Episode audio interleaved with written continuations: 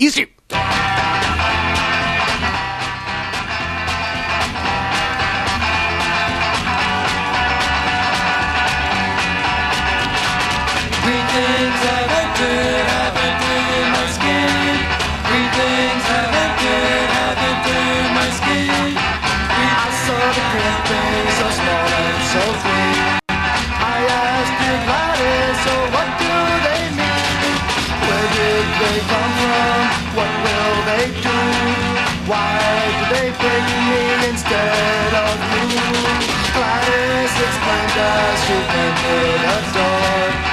Where are those things that were on the floor? I said to her in a state of chagrin. Things have entered, have entered my skin.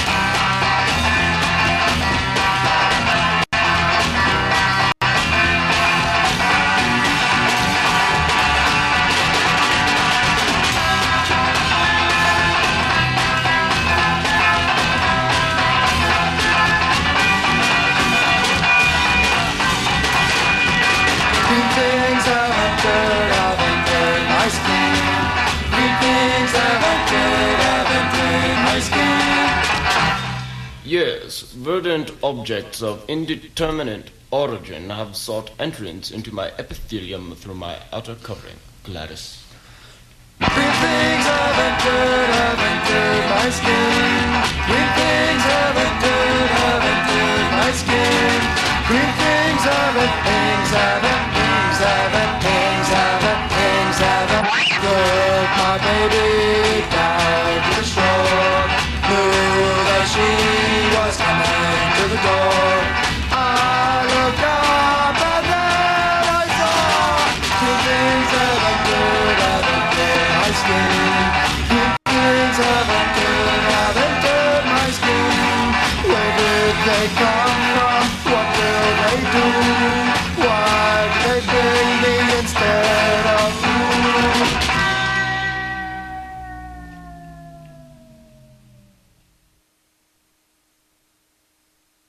And you're listening to CITR Radio, FM 102, Cable 102, Vancouver, British Columbia, Canada, and the Nardwuar, a human serviette radio show. You just heard right there, Green Things Have Entered My Skin, Gladys, by the Driving Stupid from Horror Asparagus Stories.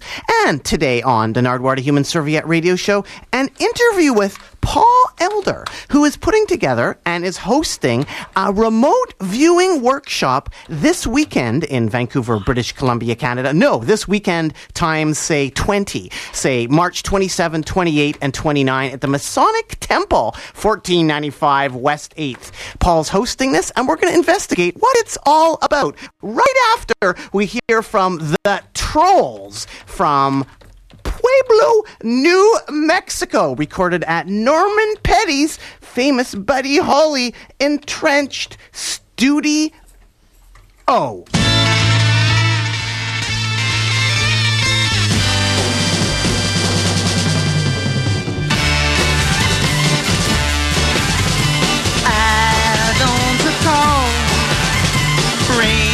From my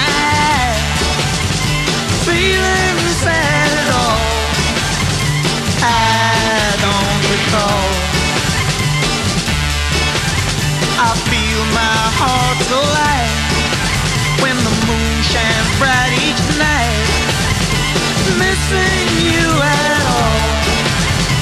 I don't recall. Little girl,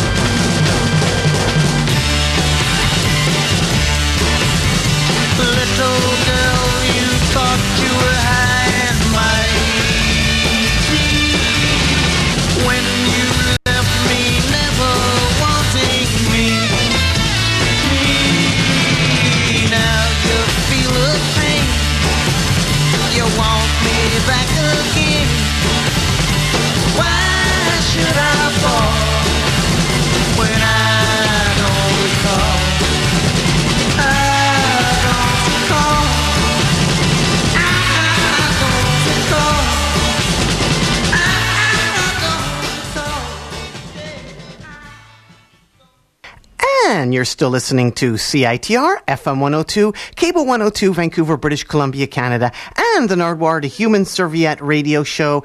And who do we have on the line right now? Hello, are you there, caller? Hi, Narborough. How are you doing? Good. Who are you? I am Paul Elder. And Paul, what exactly do you do? I said before you came on you'd be hosting and actually teaching an actual remote viewing lecture. What is remote viewing and what are you doing in Vancouver coming up? Not this weekend, but in a couple weeks. Yeah, it's on the on, at the end of the month, uh, March 27th, 28th, and 29th, and um, um, primarily, I guess, um, at this point in my life, I've become something of an educator going around. Um, I um, have the, uh, the wonderful luck of being able to provide lectures and training across North America. Um, I'm certainly a Canadian citizen, and I live on uh, Vancouver Island. And um, I think primarily, um, you see, I'm a survivor of three near-death experiences: uh, drowning at the age of 12, and a car accident at 17, and a heart attack when I was playing hockey at 41. And each of those experiences was really profound and life-changing in themselves. And subsequently, after um, the the last of those near-death experiences, I began to have many, many spontaneous out-of-body experiences, and I wrote about it, and it got picked up by a U.S. publisher, uh, Hampton Roads, and um, they produced the book, um, and it's selling sort of worldwide now. And uh, the, the name of the book is Eyes of an Angel, and um, subsequent to that, I discovered a place um, in Virginia, in the United States, called the Monroe Institute. now, the Monroe Institute has now become sort of a pioneer and world leader in consciousness research. And I began attending the Monroe Institute um, as a part of research and as part of a learning program um, many years ago, in uh, like 1989, and uh, discovered that they had this most incredible research base and um, a product um, known, or a, a process, should I say, known as hemispheric synchronization, which helps people to stay in that place between awake and asleep, where we can access the intuitive right uh, hemisphere of our brain. And that's what you're going to be bringing to Vancouver, British Columbia, Canada in a couple weeks on March 27, 28, 29. I played the song by the Trolls. I don't recall. That's what they're saying. I don't recall by the Trolls from Albuquerque, New Mexico's Norman Petty Studios, but actually from Pueblo, New Mexico. But I was wondering, with remote viewing, you're able to recall quite a bit of stuff, aren't you? You do recall quite a bit, don't you, Paul? Well, I'm not sure if it's uh, if, it has to do with uh, the, the process that you're talking about. But we can back up a, a, just quite a bit here. Uh, remote viewing, for those of you who don't know or haven't heard about it, remote viewing is actually a process that came out of the um, Cold War intelligence days, the CIA back in the early 70s. And um, essentially, I'll give you a bit of a history on it. Um, U.S. intelligence um, back then, excuse me, had information that the Soviets were using psychics to spy on America. So literally, they had guys uh, who could sit in a darkened room in Russia and draw out diagrams of uh, missile sites in America, and this, of course, concerned them very much. Um, so they approached the leading uh, consciousness research facility then, Stanford Research Institute in California, uh, to ask or to see if this was even a possibility. And of course, the couple of scientists there who were working on this, Russell Targ and Hal Puthoff, believed that it was that it was possible to do such things. Um, they, in turn, had been working with a gifted psychic from uh, New York, a guy by the name of Ingo Swann.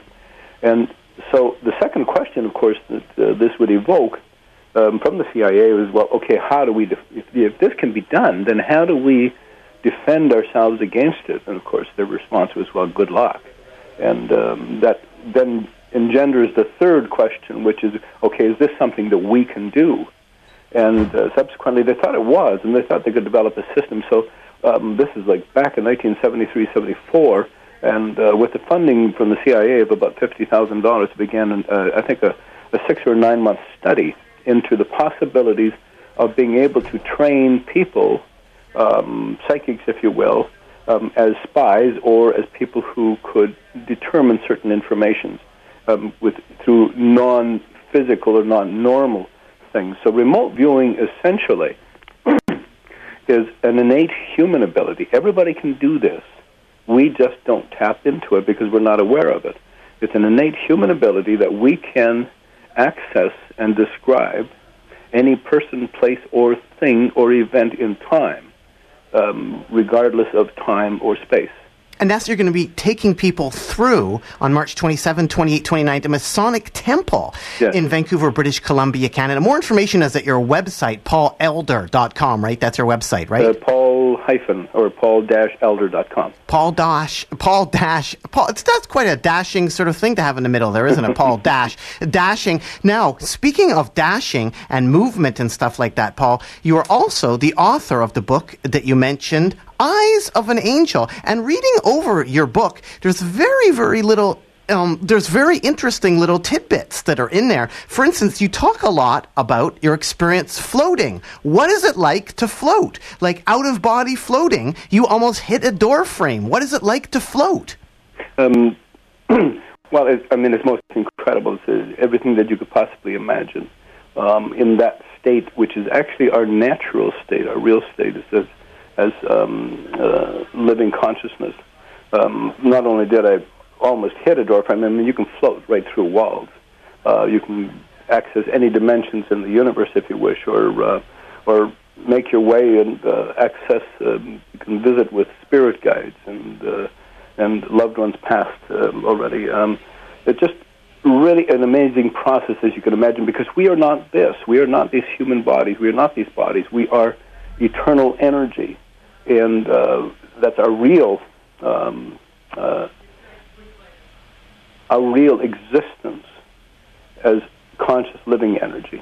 Now, I have a specific follow up question to that. And if anybody has any questions for Paul, the number to call is 604 822 2487. That's 604 UBC CITR. If you have any questions about remote viewing or the workshop that Paul's going to be putting on in a couple weeks. Now, Paul, on page 60 of your book, you talk about going through the roof of an ambulance. You actually went through the roof of an ambulance. And I think this might have been after you had your heart attack at the hockey game. What was it like going through the roof of an ambulance? And I don't mean getting thrown through the roof, I mean floating through a roof of an ambulance. And do you actually feel the layers as you go through?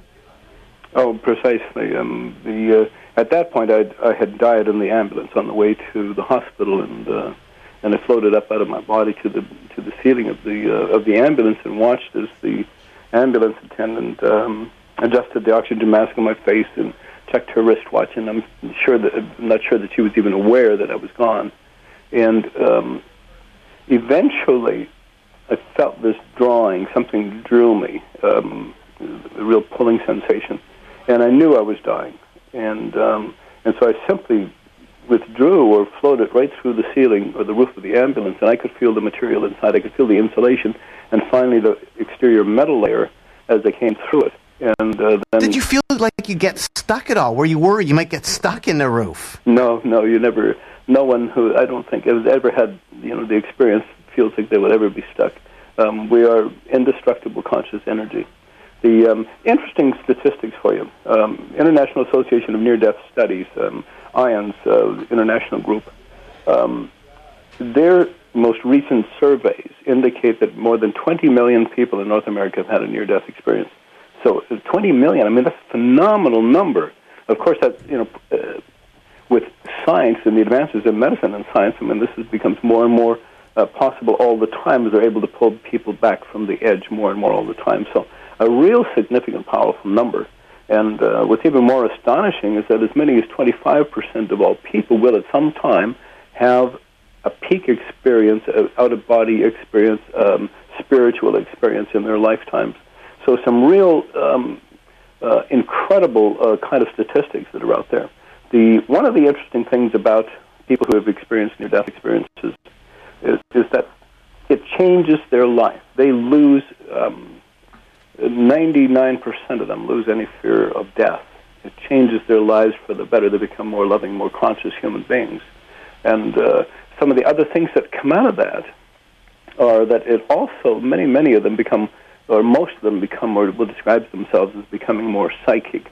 Um, many have or begin to have out of body experiences where they can float through walls, as you indicated. Um, but more than that, I mean that's just sort of a physical thing. But the most important thing about being able to access your spirit world or the spirit is that you can indeed visit with spirit. Caller, are you there? Yes, hi, Narwhal. Um, I love your show. I just had a, a question for uh, your. Is, is his name Paul? Is that Paul- right? Yes. Yes. Yeah. Hi, Paul. Um, I've heard of these um, incidents before, and there was a, a a hospital somewhere in the states where they wanted to do an experiment on this, and um, so they set up um, uh, a flashing sign on the on the roof uh, on ceiling of um, uh, a, a surgical room. So there's um, many um, um, dangerous uh, surgical procedures going on, uh, uh, heart bypass and so forth. Many people have um, passed away um, during surgery, and they put a, this flashing sign up on the roof. And anyone who, who did die on the operating table, and they could resuscitate and bring back to life, they asked them, "What did you see? Uh, did you have an out of body experience? Did you float around the room?" Many of them said yes. So they put up this flashing sign of many different words, symbols, things, anything you know, cat, um, bus, anything like that. And when when someone had one of these experiences, they asked them, Did, could you read any of the words that were flashing on the ceiling when you were having your out of body experience? And they did this several years ago, and since then, uh, several people had passed away and um, they resuscitated them, and none of them could say what. Um, uh, what the words were that flashed around. They weren't conscious of, of that at all, and they were trying to find some sort of proof that, that these things do happen. And people said, I could hear the doctors talking, and they, and they might be able to um, accurately um, um, repeat some of the sentences that were said in the operating room, but none of them could, could, um, could um, uh, tell you what these words were that were flashing. So they didn't. They never came up with any proof of this. And I was wondering, um, do you, could you comment on that? And I'm just going to hang up. And um, thanks. I love your show, Nardwuar. Well, Cheers. thank you, caller, and doot doot loot doo. Do do. All right. Yeah. Sure. Uh, You actually have some proof Excuse yourself that's actually in your book, Paul Elder. We're speaking here to Paul Elder, 604 822 2487, 604 UBC CITR. If you have any questions to Paul, Paul's hosting a remote viewing workshop coming up on March 27, 28, and 29. More information at paul elder.com. In your particular book, Eyes of an Angel, you mention about the nail that you found. Is that a bit of proof? Um, oh well, I mean, there's uh, there's many there's much much proof, but let me let me get back to the caller's question. Uh, the caller's question, and I'm very familiar with the case. There was a doctor um, who was a part of the IONS organization in uh, in the U.S. who was engaged for a while in research doing that, and they thought, well, okay, in these uh, cardio wards where people may have um, uh, may experience um, near-death experiences or float out of the body, that they thought, well, if they could put this symbol or um, print some words of people at an access where people couldn't see it unless you were at the ceiling level, um, that possibly which was the strange thing about it, and this is right back. this is a sort of strange anomaly about um, the out of body experience going back uh, many, many years um, since they were first aware of this or made aware of this. For some reason, the um, human spirit, or in and out of body form, language concepts seem difficult. Um, like it is difficult. And I read this first many years ago that people out of body had difficulty reading the simplest of the language concepts. Um, I, I'm, I'm not sure why this is, and in fact, I tried that out myself and had difficulty actually reading English language. Um, the concepts and who we are seem to be so much vaster past um, the simple process of um, linear um, uh, language, um, uh, left brain language. It just seems really bizarre, and, uh, and and I can relate some events to it. But this is something that they've discovered is kind of an anomaly. Now, there are certainly some people who can, and there are certainly some people who remote view. Um, for instance, another thing that um, remote viewers in general and people out of body, etc., and psychics for that matter, um, have difficulty seeing numbers or being able to interpret numbers into um, left brain um, uh, concepts. And uh, we're not sure why this is, but there are so many, many, many, many um, uh, incidents and the statistics on uh, unavailable proof for all. It's not a matter of really trying to prove it to anyone anymore. I mean, it's way beyond that. I mean, uh, How about your particular instances of proof? Like, for instance, in your book, you talk about the nail. You fluted and floated and used Yeah. your flutist to go through the wall. What was that like? Like, you, can you explain that instance, please? Well, and, this was just during during an experience. Uh, this is in the early stages when this began to happen to me. And at first, uh, you know, 'cause I was fearful of you know what this was or you know what was really happening. And so I would stay around my house, and it was just really fun to float through walls and things like that, and through the roof. I think it's cool also, Paul, that you tried to float through your wife. That was pretty interesting. Well, I didn't try to float through her. I just tried. um, the uh, I thought you tried to float through your wife, but you couldn't get through her, but you could actually go through a bit of her flesh on her hand. Um, no, that wasn't the case at all. Um, the uh, the uh, I had tried to awaken her while I was in an out of body state, and when I put my hand, um, my astral hand, um, on her leg, and um, and tried to um, shake her, it, my hand just went right through her, went right through her body, and so it was, and it it, it, it had the um, a really interesting electrical kind of response in me. Um, so that was what what happened there. Are you But- able to float through people? Like, could you float through your wife? Yes, absolutely. And what does that feel like? really profound. Is it any more exciting to float through your wife than it is to float through, say, a random person that you find? Um, Like somebody that you know, to get to float through your wife, you know, that's pretty cool. But to somebody else that you don't know, is that even more exciting? um, I, well, I wouldn't put it that way. I'm, I'm not. I mean, I don't think we spend a lot of time doing that. But I mean, it certainly is possible, and it has happened to me, and I haven't really paid much attention to it. So, Paul, you were very fleeting. But let me, but let me get back to the nail thing, the nail issue. In one of these experiences, um, I reached into the wall. I was, I was examining something else, and in the cavity in the wall between the two by fours and the drywall, um, I felt this nail that had it was crooked. There was a drywall nail that had missed the uh, the two by four, and it was sticking sort of out at an angle inside the wall. And I thought, well, isn't that interesting? And um, so, my, at, at some point, uh, a, a while later, my curiosity completely got the best of me, and so I was doing some renovations in a room adjacent to it, and so I just uh, took out my my drywall saw and uh, cut a hole in the wall, and uh, it was one of those deja vu flashes. It was just sort of instant, and uh, it was, I was so amazed to see this nail and this wonderful verification of this nail that was sticking sideways through the wall, exactly as it as I had uh, felt it uh, in an out of body state. I mean, there were many other experiences, um, you know, that were verifiable, like seeing my wife uh, arrive for work and uh, being able to describe while I'm in Virginia, some 3,000 miles away, being able to describe what she wore as she arrived to work and what she did at exactly at that time, and and being able to see my kids at school and describe what they wore, and uh, you know, and many, many, many cases. So there's not a question of having to prove it to myself or anybody else. But what I want to speak about, and the thing that I talk, uh, um, that I teach, this process of remote viewing and how these two things tie together, the remote viewing or and the uh, out-of-body experiences, is when I discovered this place known as the Monroe Institute in Virginia, where they had developed this process um, known as hemispheric synchronization. Um, I began to attend this place and uh, became involved in doing some research with them as well. And literally, they have this wonderful isolation chamber um, hooked up uh, with to a computer with um, brain mapping techniques, and they can measure and record brain waves and frequencies, and so on and so forth. And um, so I became one of the subjects that that uh, entered into their lab. All right, and some of the things that I was able to report, and some of the subsequent uh, information that they were able to pick up from me, and, and the experiences that I had, um, I was introduced to some interesting people um, who seemed rather mysterious. And uh, you have to understand. I mean, before all of these things happened, I wouldn't have believed any of this.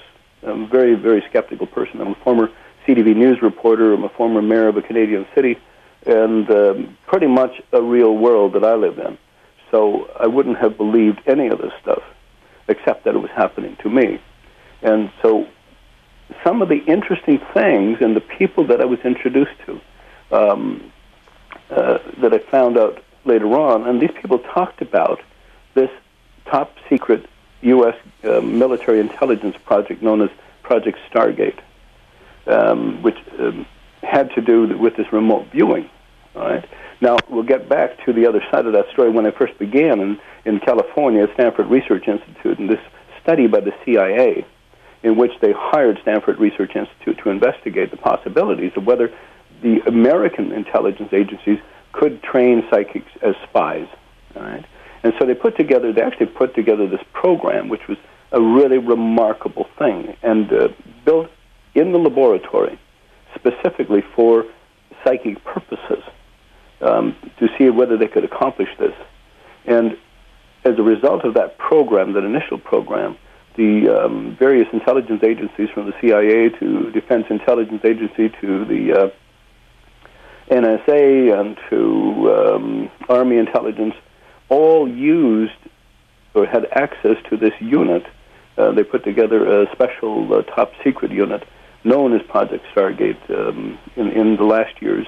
And for 23 years, this agency operated um, uh, in a very top secret fashion, um, using psychics or trained remote viewers um, to um, uh, to access all of the information or any information that, that they wanted.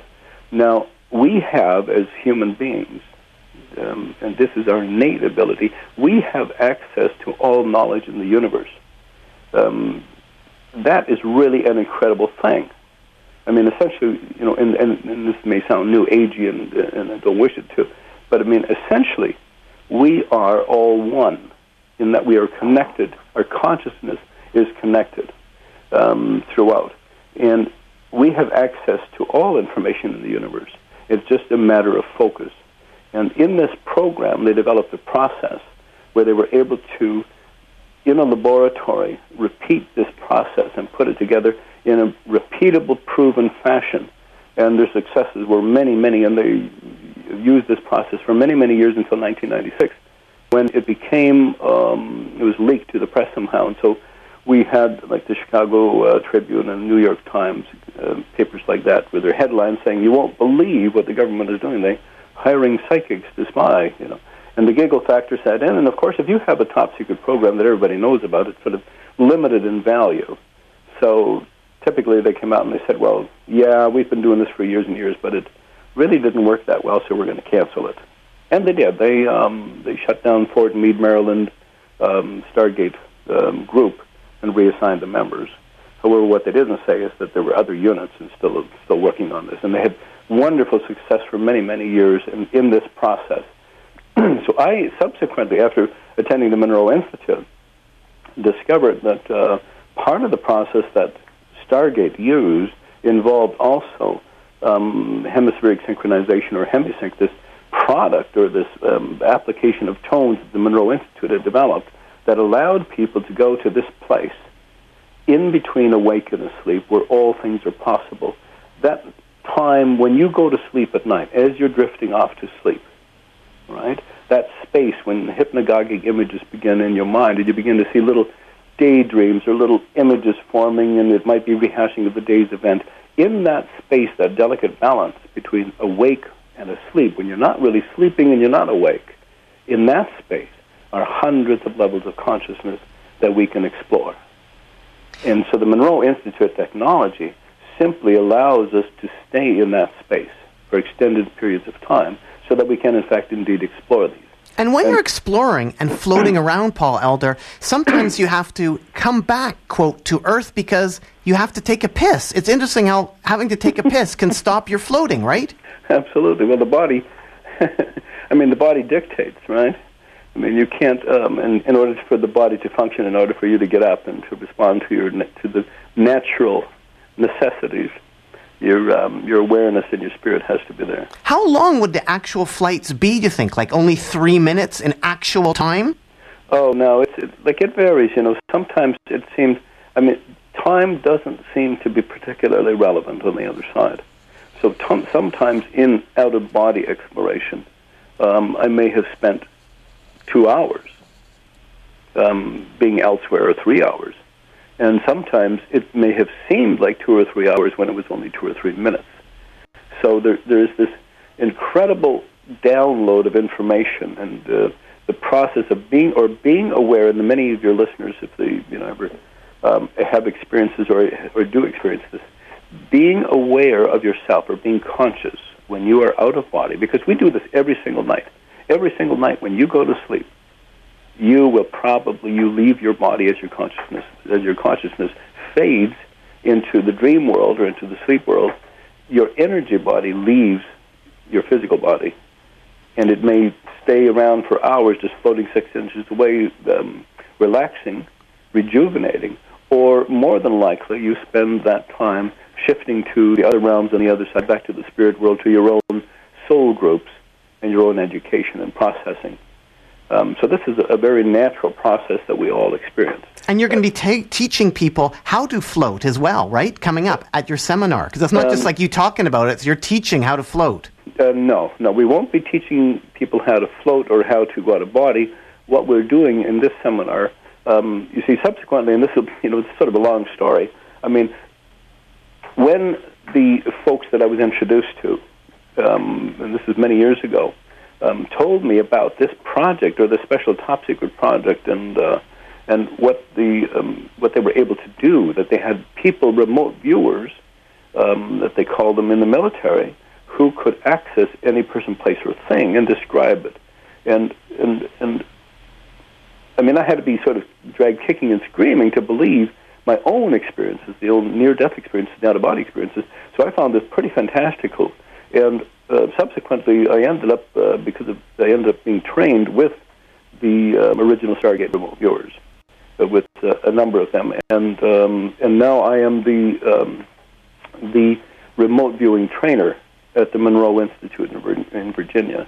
Um, they fly me in several times a year, and I teach programs there, as among other consciousness programs, um, uh, and then return back home to the island. And I also teach remote viewing programs here on the island weekend programs. This is an amazing, amazing thing that people can do. Everybody can do this. It's just a matter of focus and training on how to do it. We have access to all information, and every workshop that I do, people discover this that that is their true nature. That we have access to all information. And if anybody has any questions, it's 604 822 2487, 604 UBC CITR. If you have any questions for Paul Elder from, what are you from, Paul? What would you say you're from? Oh well, I was born in Saskatchewan. No, I meant like from. Like, what are you from? Is there Paul Elder Inc., or what are you from? What do you say what you're from? You know, I'm Nardwuar from CITR Radio. What are you from? I'm just from. I'm. I, I don't have any base. I mean, I live in Port Alberni, British Columbia, on the island here. And um, where am I from? I'm from the spirit world, like everybody else is. Paul, when you're floating around there, do you ever see other people floating around too as you're floating up there? Yes, occasionally it has happened where I've seen um, other people in and out of body, or in dream states. Sometimes in dream states we will drift into other worlds, um, as you may re- be able to recall from your dreams. But um, you can see other people that are in an out of body state, and you can actually tell the difference whether the person is still in a physical embodiment or whether it's just a spirit. And Paul, when you were up there, you ran into a gentleman called Meldor, and it was kind of like a Christmas carol. He took you around and showed you a whole bunch of stuff. Who is Meldor? Well, we all, I mean, this is a, a really unique thing about it. Um, and this was part of my re education because I wouldn't have believed this. We all, in fact, come here with spirit guides. Um, we make agreements on the other side before we come here. We actually plan out the kind of lives we're going to lead. We pick our parents, we pick our brothers and sisters, or choose the kinds of experiences that we're going to have in this lifetime. And we enlist spirit guides to come along and help us. Um, you can call them guardian angels if you wish, except they don't have wings. Um, I was introduced uh, during one of my out of body experiences. It was brought through to the other side um, by these two wonderful beings who um, uh, I identified as my spirit guides. And um, the uh, prominent um, spirit guide his name is Meldor, and uh, he introduced himself and the fact that he's been with me for forever, and um, took me on sort of an education or a ride through the other side, a re-education, if you will, as to what life is all about, why we're here, who we are, and the entire process. And see, you can't, and this is the whole notion that it brings up. You can't have an experience like this. You can't have um, or be consciously aware when you're away from your body without changing your concepts of who you are or who God is for that matter. When in the, when the very first out of body kind of experience that I had, when I became or was aware um, of I mean, essentially, I had floated through a wall in my bedroom and was standing in the hallway looking back into my bedroom where my body was located some 30 feet away, thinking to myself, how is this possible? I'm standing here in spirit form or whatever form, totally aware, totally conscious, never felt better in my life, and yet my brain, the thing that I supposedly use for thinking, is over there, 30 feet away, laying in bed. How is that possible? And the, the download was instantaneous that we are not our brains, we are not our bodies, we're conscious living energy, that we exist beyond the body. The body, we, we, we existed long before this physical body. In fact, we've had many, many bodies, most of us have come through this process of reincarnation many, many times. Paul Elder, on page 100 of your book, you talk about Meldor taking you on a journey to quote where there was a sword battle in medieval times. He took you back to medieval times in a sword battle. What was the sword battle that you saw in medieval times that Meldor helped float you to? Oh well, this was um, this was part of a process of um, an understanding about life and reincarnation and how we live many, many lifetimes. And this was just part of that process of um, seeing souls engaged throughout, you know, throughout time in in many, many different lifetimes. I mean, that was just one of the lifetimes where um, uh, people engaged in medieval times and uh, hacking and you know cutting each other with swords and engaging in war and all the craziness that with this that humanity has engaged in, you know, forever. Can you go back in time, say, to like World War II or Jesse James as well, and try to get secrets from there? Like, did the Stargaters try to ever go back there and find out was Hitler really dead? Have you transported yourself back then? Um, every class that we do, um, weekend class that I do, we do that. We go back in time. And people are able to report accurately the events, people involved, things of that nature. What sort of events have you seen? Oh, many, many. you see, I um, over the years, this is many years that I've been doing um, remote viewing, and uh, and we get involved in, in, in many different aspects of it, and um, I'm tasked and asked to help out in a lot of things. And we have a group of people, uh, a group of us, and we do things like looking for missing kids, and uh, sometimes chasing criminals and other things like that. So there's um, many, many events and uh, places. I mean, um, I think the general public would be totally amazed at what is possible with the human mind and what people are al- already accomplishing and already doing. Have the Stargaters found Bin Laden at all? Um, you know, that's a good question, and uh, and there, and there were a lot of them. Um, you know, I mean, supposedly, all right. I mean, the, this the program Stargate was decommissioned back in 1996. All right, so which was long before um, uh, Bin Laden came on the scene. However, there were a number of people who remote viewers now practicing remote viewers, former members of Stargate and things like that, who are now teachers, etc., um, who did um, target him, right? And the difficulty that they had, from what I understand, and uh, there were other many, many other successes in, in in the Stargate program of tracking hostages, tracking people, and uh, you know um, during Desert Storm and uh, other events like that. Um, in the um, Bin Laden case, um, and so many many people reported this that in tracking Bin Laden, a cave is a cave, and there are thousands of them in Afghanistan. They don't have any addresses, and um, you know, so in this process, I mean, and supposedly this, this gentleman kept on the move and um, and uh, and was being hidden in in other countries. Paul Elder, who was that old man when you were floating that came up to you and said, "Boo"? yeah. in um, yeah, I better give some background on that. Um, in and out of body state, in an exploration state, while I was at the Monroe Institute in Virginia in the in their uh, special lab, um, we're doing some exploring on the other side, or in between worlds, or in between consciousnesses, and I'm moving along in a void which is completely black, and there just didn't seem to be anything there, and I'm getting kind of restless with it and bored with it because nothing's happening. I'm not, you know, I'm just floating along, not seeing anything. And suddenly, the face of an old guy just suddenly popped up as if he had stood up from behind a wall, and he just went boo, and it scared the bejesus out of me. I'm, I'm sure, you know, if I, you know, if I had a body, my, you know, at that place, my heart would have quit. It was just, it just, just scared the snot out of me, right? And then he disappears again as if he's bending down behind this wall, and he's just started howling in laughter, and he's just having this great, great chuckle and, uh, and, and belly laugh at my expense, you know. And so, but it, when I sort of regained my composure and you know, and uh, made some comment like, you know, if I can find you, I'll kick your wrin- old wrinkled ass, and it just sent him up in sort of gales of laughter as I could, you know, hear him heading off into the void somewhere. Um, it was actually my spirit guide who was just giving me um, a little hint that I was taking things too seriously, that I need to look at the humor in it.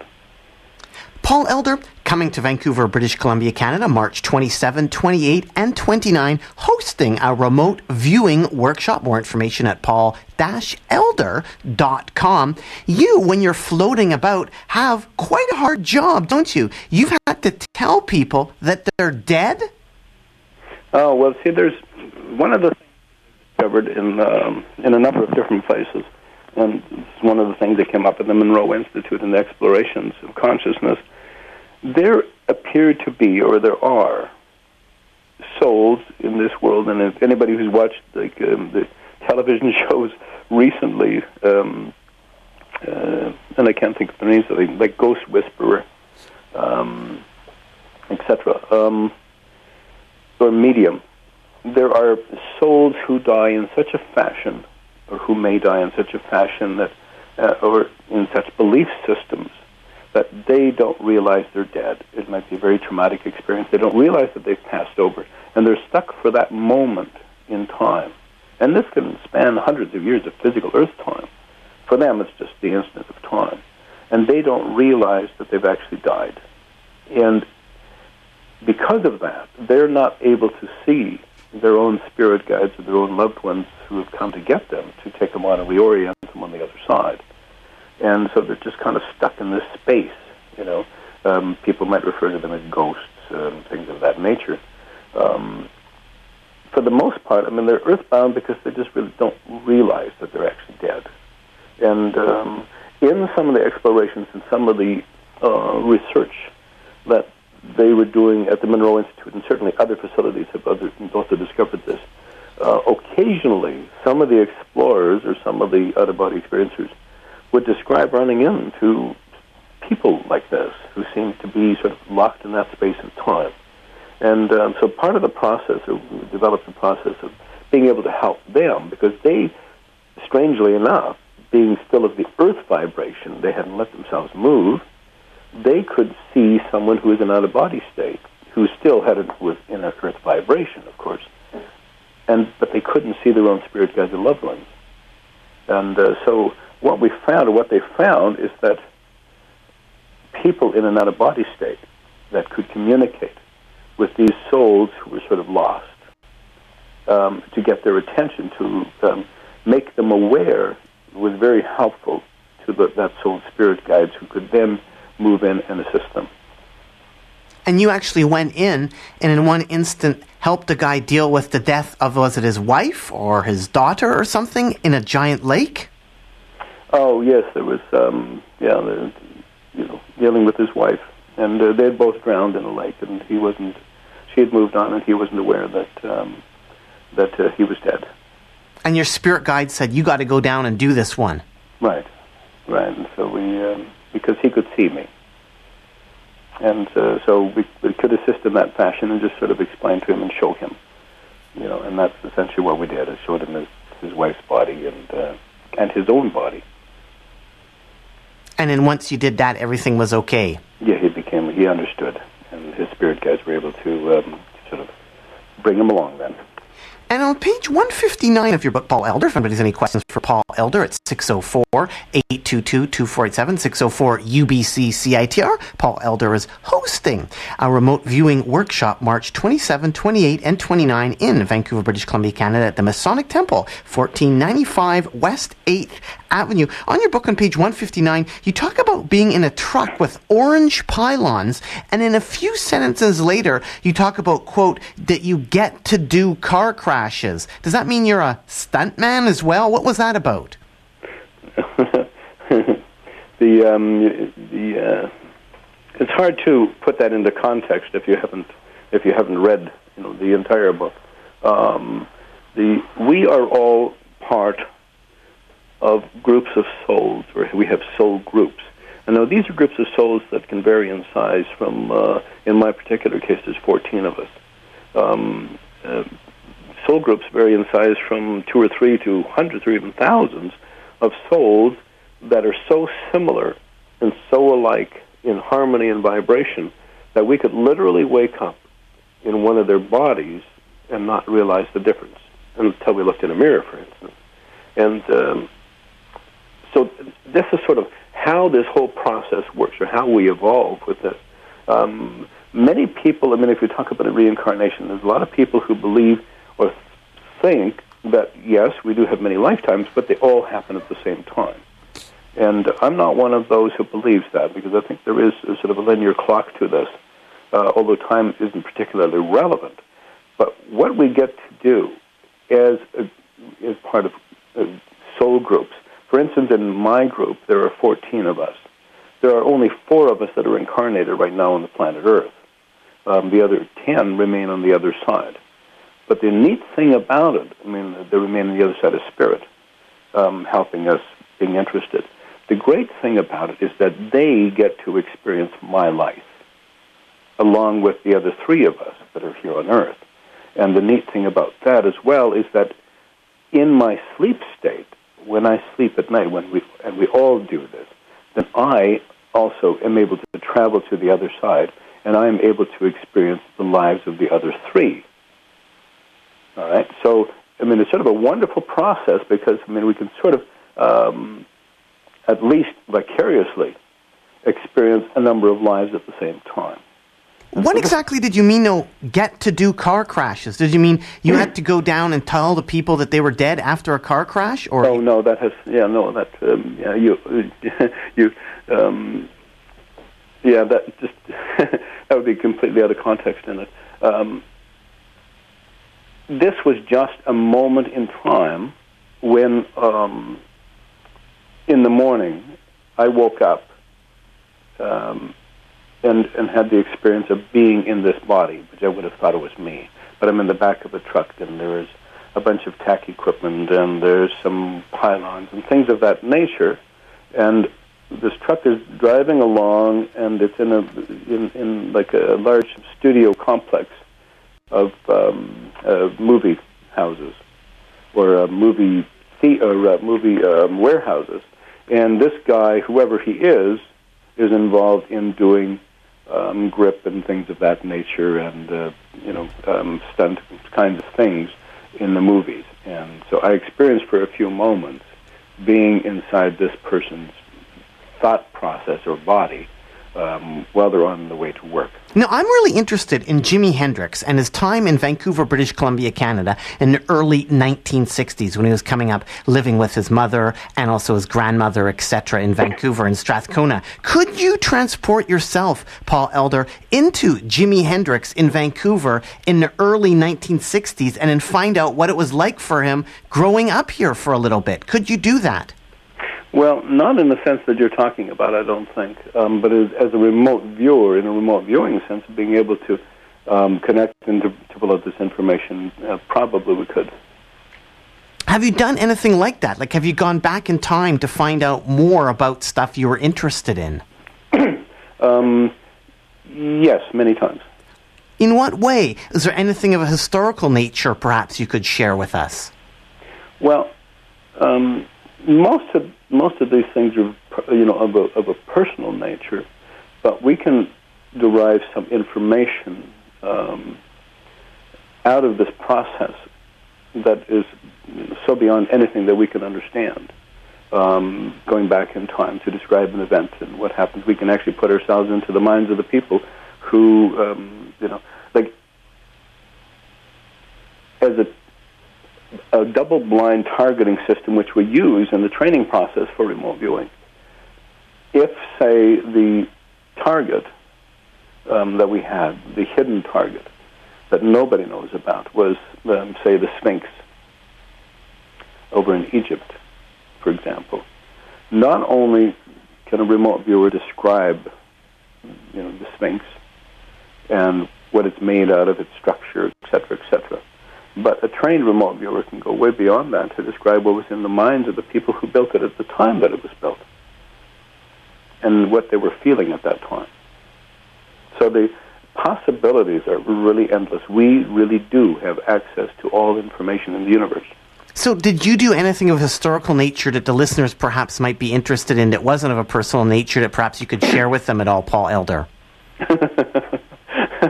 yes, I can tell you about uh, a couple of things. Um, in, the training process, when I um, uh, and we practice quite often, and uh, one of my friends, who was the um, former director, um, Pentagon director of Stargate, um, we still do a bit of research uh, occasionally, and one of the targets that he gave me to remote view, um, um, I ended up in an out of body form. All right.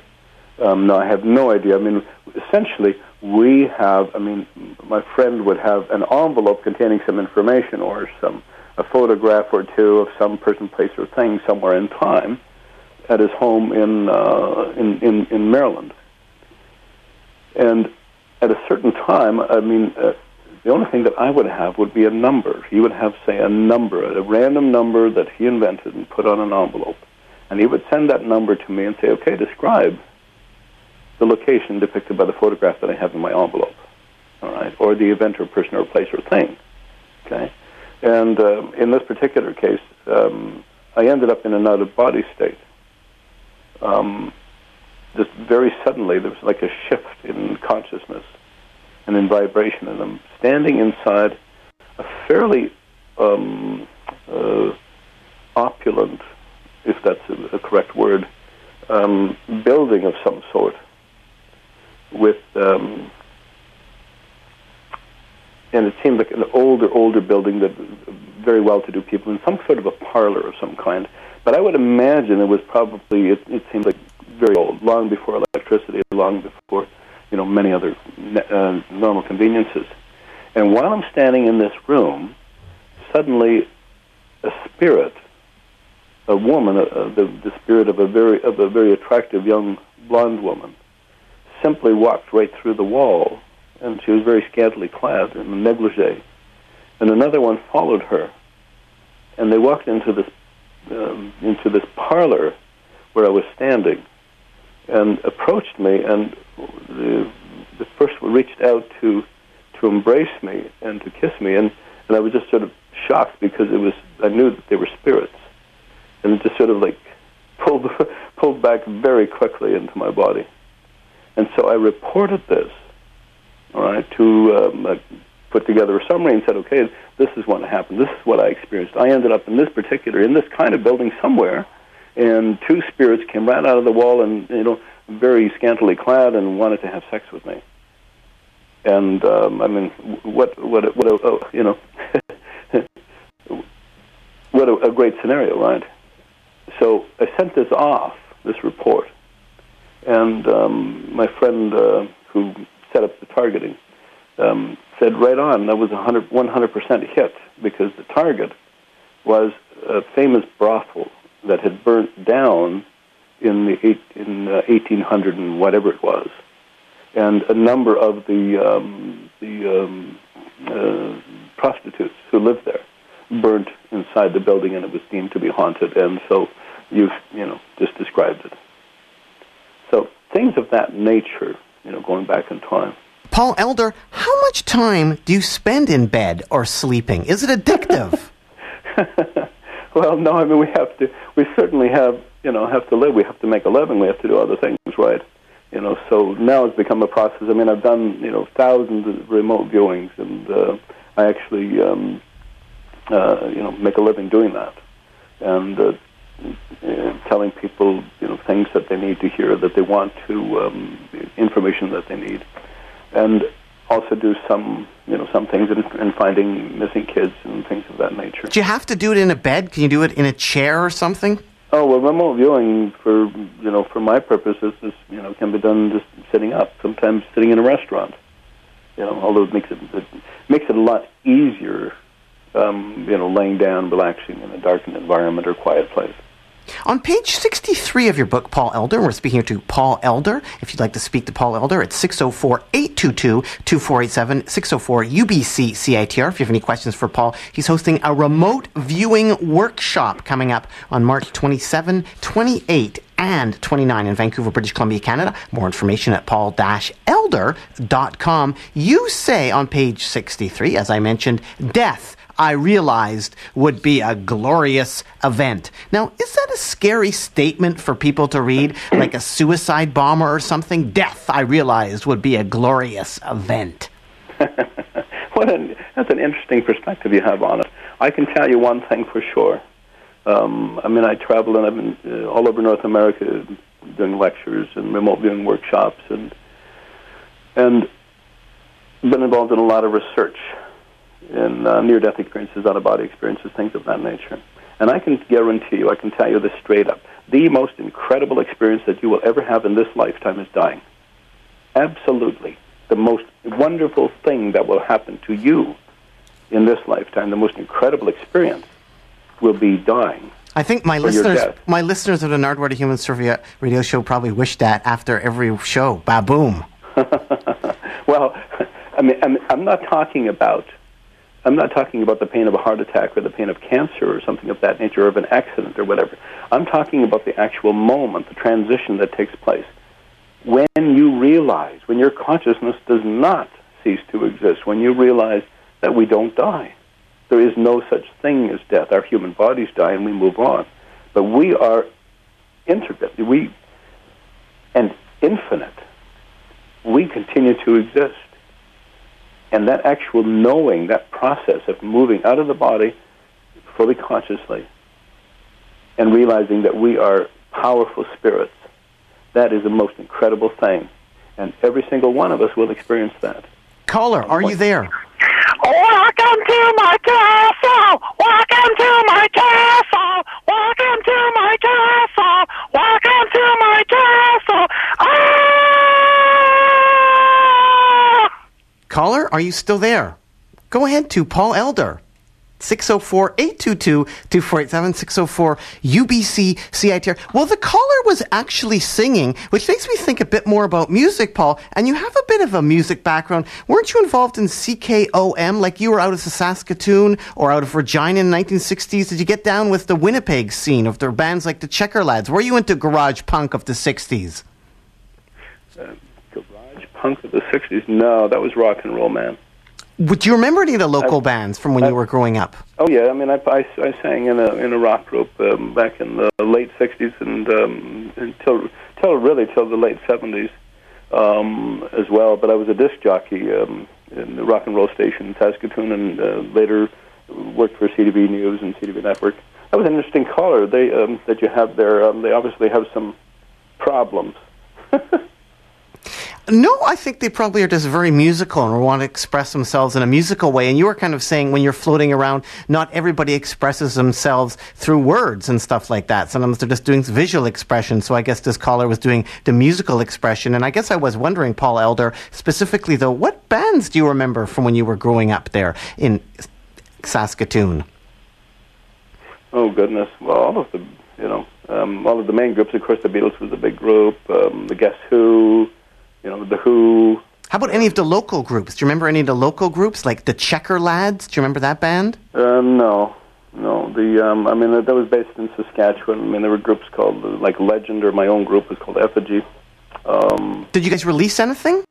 uh, no, no, we were just a club band. And you are Paul Elder coming to Vancouver, British Columbia, Canada, hosting a remote viewing workshop. And winding up here, Paul, Mackenzie King was the Prime Minister of Canada. You yourself were a mayor. Was Mackenzie King into remote viewing? I have no idea. I heard he was, like he was into the crystal ball and those types of things. Oh well, that's not remote viewing. I mean, But still- may, may be involved in you know psychic activities of some kind, but uh, yeah, I would have no idea. But however, you mentioned psychic activities and stuff like that. Are there other mayors that are involved in psychic activities that you've encountered? Not that I know of. And what sort of reaction did you get from your constituents? Did you talk to them about your psychic abilities at all? No, I don't think anybody knew about it. How about using your psychic abilities, for instance, to remote view like a secret UFO base in the dark side of the moon? Did any of the Stargaters do that at all, Paul Elder? Yes, from what I understand, they did. And what did they discover there? And what do you know about secret ET bases on the dark side of the moon? No, I don't know anything about them, but uh, I have read um, some of the um, Stargate people, or Ingo Swann, in fact, the, um, the gentleman who put together the, um, the the program itself, had remote viewed uh, structures, um, things of that nature, large structures on the on the backside of the moon, because we never ever see that that part of it. Um, and you know, and, and it raises some interesting questions. I mean, there are some people, you know, um, to this day who believe that it was all just a big scam, that America really never did end up on the moon. Um, the possibility, and and you know, it's an interesting thing. More and more people all the time believe in ET, and uh, and I can share from my experiences the legitimacy of that. There certainly is, and we are certainly part of that consciousness of the extraterrestrial consciousness. Um, I happen to think there may be some good validity to the possibility that there are uh, an alien base or there's structures on the other side of the moon. There are certainly, um, I believe, um, hidden alien bases on this planet Earth.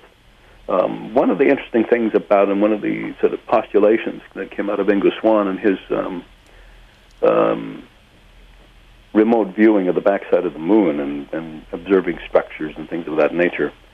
Um, interesting thing about that program when you consider the Apollo program entirely, and I mean the big race was on between the U.S. and uh, and the Soviet Union to get to the moon. Uh, first to put a man into orbit, and then to get to the moon and to do whatever to colonize or claim the moon, or you know, et cetera, et cetera. And the Americans landed on the moon several times, and then suddenly, with a number of of um, uh, missions still remaining in this whole thing with the moon, suddenly it was dropped. All of the moon missions were dropped. The Soviets and the Americans, they just simply did not talk about it. There was no announcement that no, we're finished with the moon, we're not going to do this anymore. It was just simply dropped. Like nobody ever talked about it again.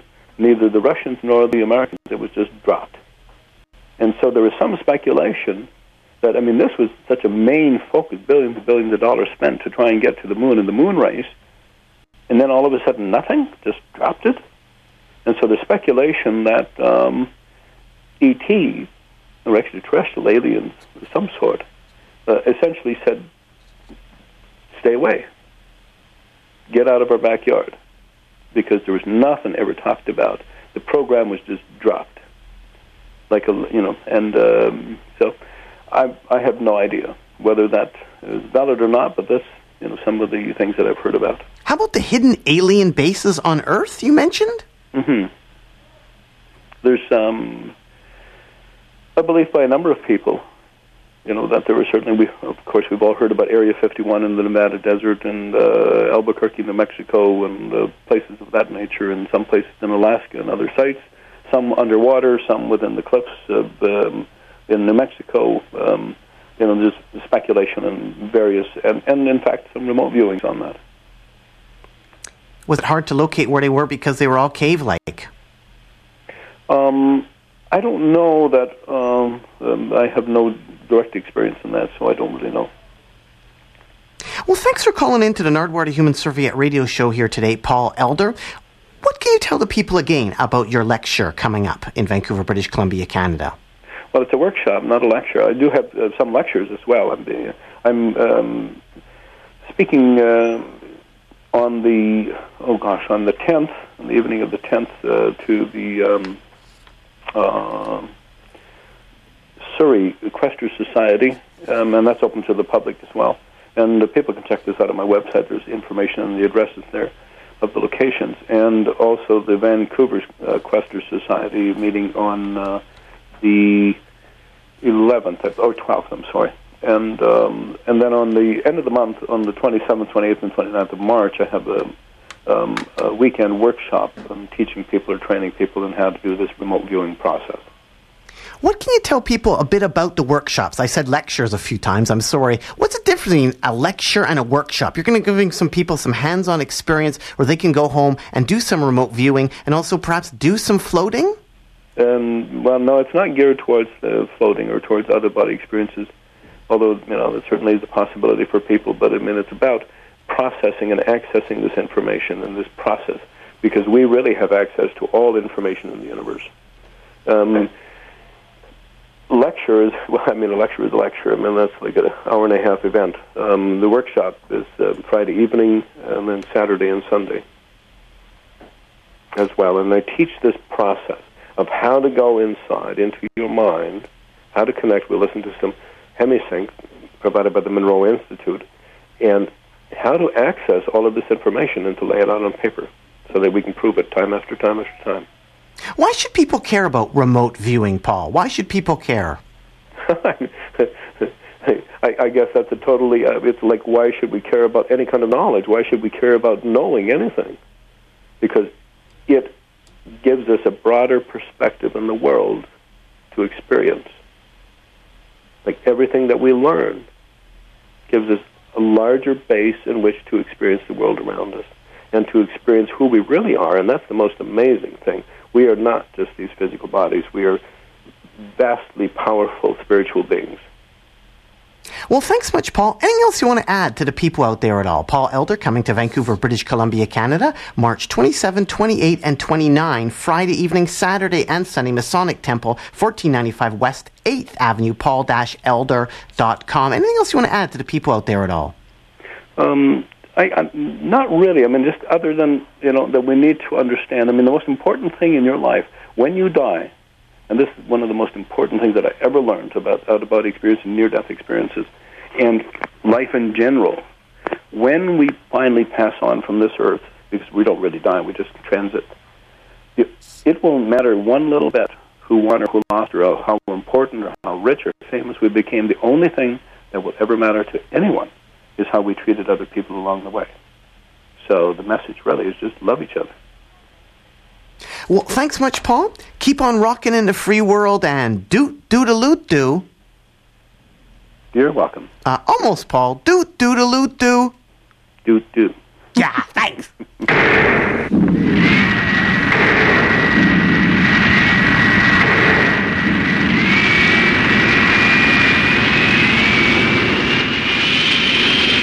Zoink zoink. Doodly up ba zoink zoink. One morning I was born on the planet Mars. I gassed up my cradle and I shot through the stars and I landed on Earth with a solid bang. I'm the fang. I'm the fang. I'm the fang. Now it didn't take me long to get settled down, cause when I dug the cool chicks in every town, I said, This is it, cat, let's get earthbound. I'm the fang. I'm the fang. I'm the fang. I got a bebop cap man, a real stingaree, and a solid gold keychain down to the knees, and real nervous Yes, I'm the Fang. The Fang. I'm the Fang. Man, I'm feeling just like a newborn colt. I'm gonna hit these chicks with a Martian jolt, cause I'm a red hot daddy with a thousand volts. I'm the Fang. I'm the Fang. I'm the Fang. Now meet this Earth captain, he says, Hi, you all. Man, you're real nervous. You feel like a ball. I said, Sure, Daddy. He said, Let's find a hole. he didn't know I was a fang. The fang. The fang. So we dug a cool hole and tried it on for size, and all the cats were jumping to a rock and roll cry, and every Mellaroony chick just glued her eyes on the fang. On the fang. On the fang. My feet started flashing like the noonday sun, and my blue suedes were hotter than a two dollar gun, and the chicks all yelled, Daddy, oh, you're the one, you're the fang. You must be the fang. You're the fang. Now, when I left that hall about 12 midnight, I was an outer space papa that was feeling right, because every chick in the house was mine on sight. Man, I'm the fang.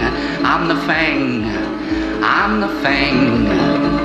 I revved up my rod and I flashed into flight and I sped through the stars back to Mars, my delight. And I know those Earth chicks are dreaming tonight of the fang, of the fang, of the fang.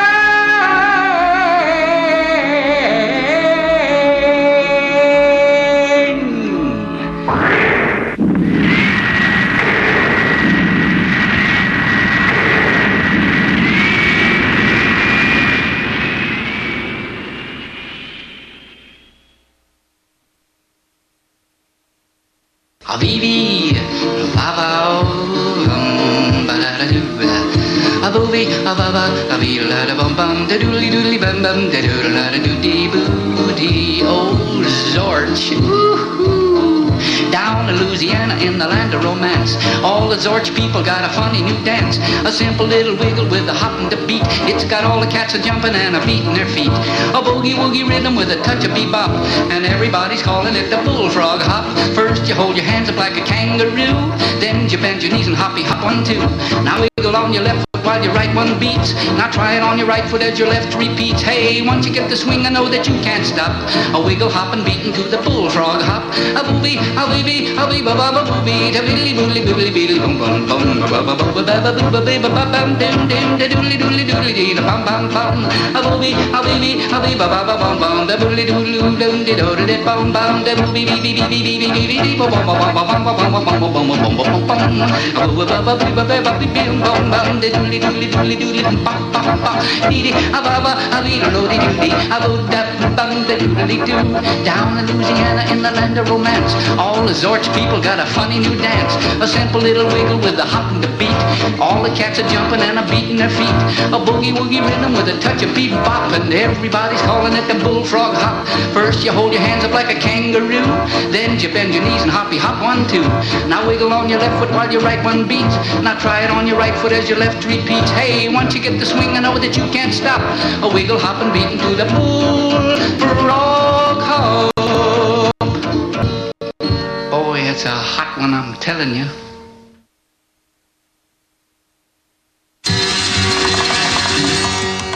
Now here's the way Stone Agers wooed back a million years or two. The words you may not understand, but the meaning you will comprehend. He said, "Oh, oh, oh, oh, oh, oh, oh, oh, oh, oh, oh."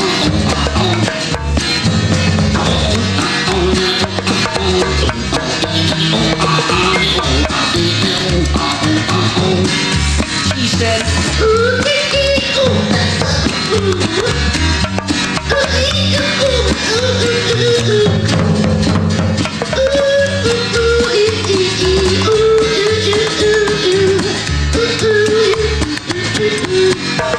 He said, Oh, morning,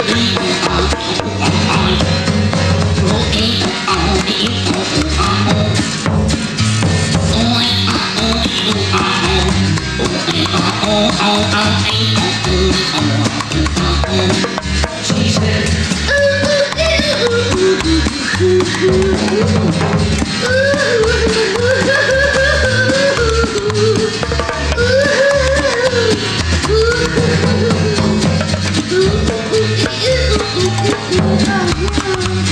Oh, oh, oh, oh, oh, oh, oh, oh, oh, oh, oh, oh,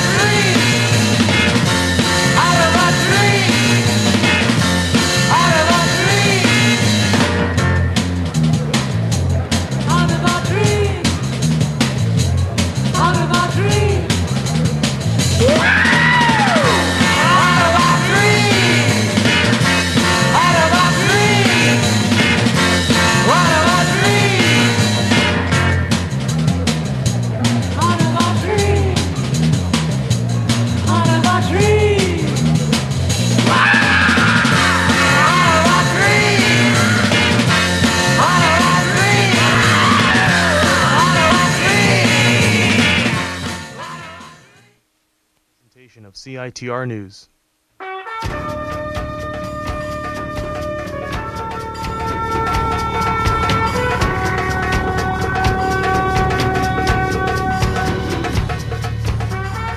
CITR 101.9 FM presents News 101, Vancouver's volunteer produced student and community newscast.